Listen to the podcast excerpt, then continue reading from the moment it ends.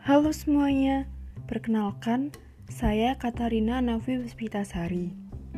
Kali ini saya akan membagikan materi pembelajaran sejarah mengenai kebijakan Jepang dalam bidang sosial dan budaya. Langsung saja, yang pertama saya akan membahas kebijakan di bidang sosial. Salah satu kebijakan Jepang di bidang sosial adalah pembagian kelas masyarakat seperti pada zaman Belanda.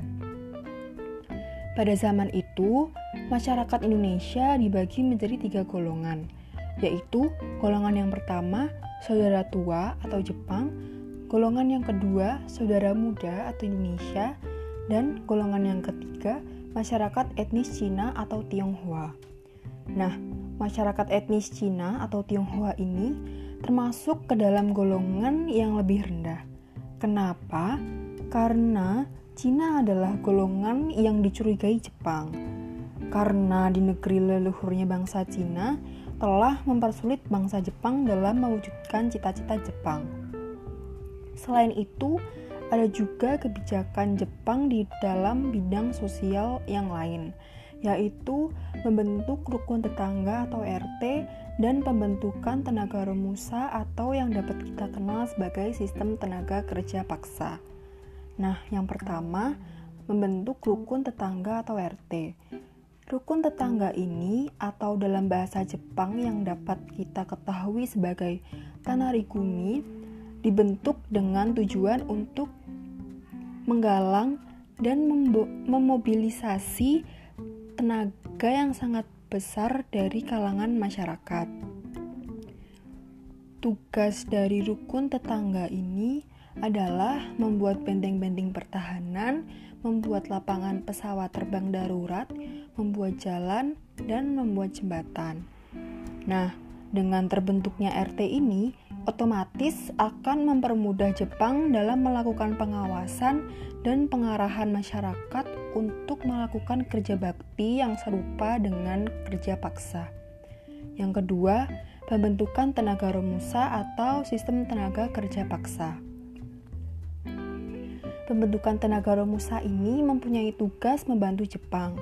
Tenaga romusa ini dikirimkan sampai ke luar negeri seperti Malaysia, Myanmar, Sarawak, Thailand, dan Vietnam tenaga rumusa ini tidak diperhatikan, seperti mereka itu tidak diberi makan, tidak diberi minum, dan tidak diberi jaminan kesehatan oleh Jepang.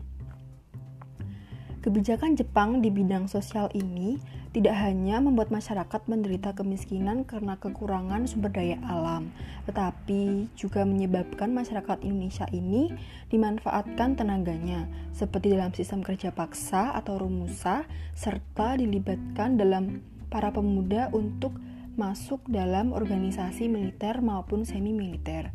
Nah, itu merupakan penjelasan kebijakan Jepang di bidang sosial. Selanjutnya, saya akan menjelaskan kebijakan Jepang di bidang budaya. Langsung saja, perkembangan bahasa Indonesia pada masa pendudukan Jepang berlangsung dengan baik.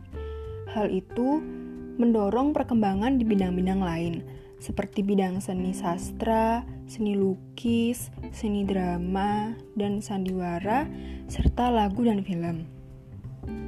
Setiap hasil karya seni seperti cerita, lagu, film, dan lukisan yang dibuat mengandung nilai patriotisme dan semangat nasionalisme. Untuk menunjang perkembangan bidang kebudayaan, Jepang mendirikan pusat kebudayaan dengan nama Keimin Bunka Shidoso pada tanggal 1 April 1943. Lembaga itu dipakai sebagai sarana untuk menanamkan dan menyebarkan kesenian serta kebudayaan Jepang bagi bangsa Indonesia dan untuk mengarahkan agar karya-karya seniman seperti sajak, lagu, roman, lukisan, sandiwara, dan film tidak menyimpang dari tujuan Jepang sehingga dapat dijadikan sebagai alat propaganda Jepang. Karya-karya sastra yang mendukung politik 3A dibiarkan tumbuh pada waktu itu, seperti Cinta Tanah Air karangan Nur Sultan Iskandar, Palawija karangan Karim Halim, dan Angin Fuji karangan Usmar Ismail. Karya-karya sastra tersebut adalah karya sastra yang sejalan dengan propaganda Jepang, yaitu sebagai kepentingan Perang Asia Timur Raya.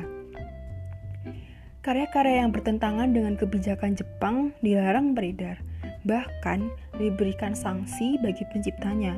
Hal tersebut pernah terjadi pada Khairil Anwar yang berjudul Siap Sedia yang menyebabkan ia harus mendekam di penjara karena perbuatannya.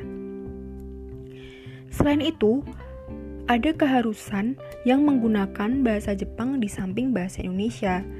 Rakyat juga harus membukukan badan ke arah timur sebagai tanda hormat kepada Kaisar Jepang pada setiap pagi hari atau Seikeirei. Hal ini tentu saja sangat menyinggung rakyat Indonesia yang mayoritas kaum muslim karena tindakan itu dianggap menyembah kepada Kaisar Jepang yang dianggap sebagai keturunan Dewa Matahari. Nah, demikian yang dapat saya sampaikan mengenai kebijakan Jepang di bidang sosial dan budaya. Terima kasih telah menyimak podcast saya dari awal hingga akhir. Saya akhiri, sampai jumpa di podcast saya selanjutnya. Bye bye.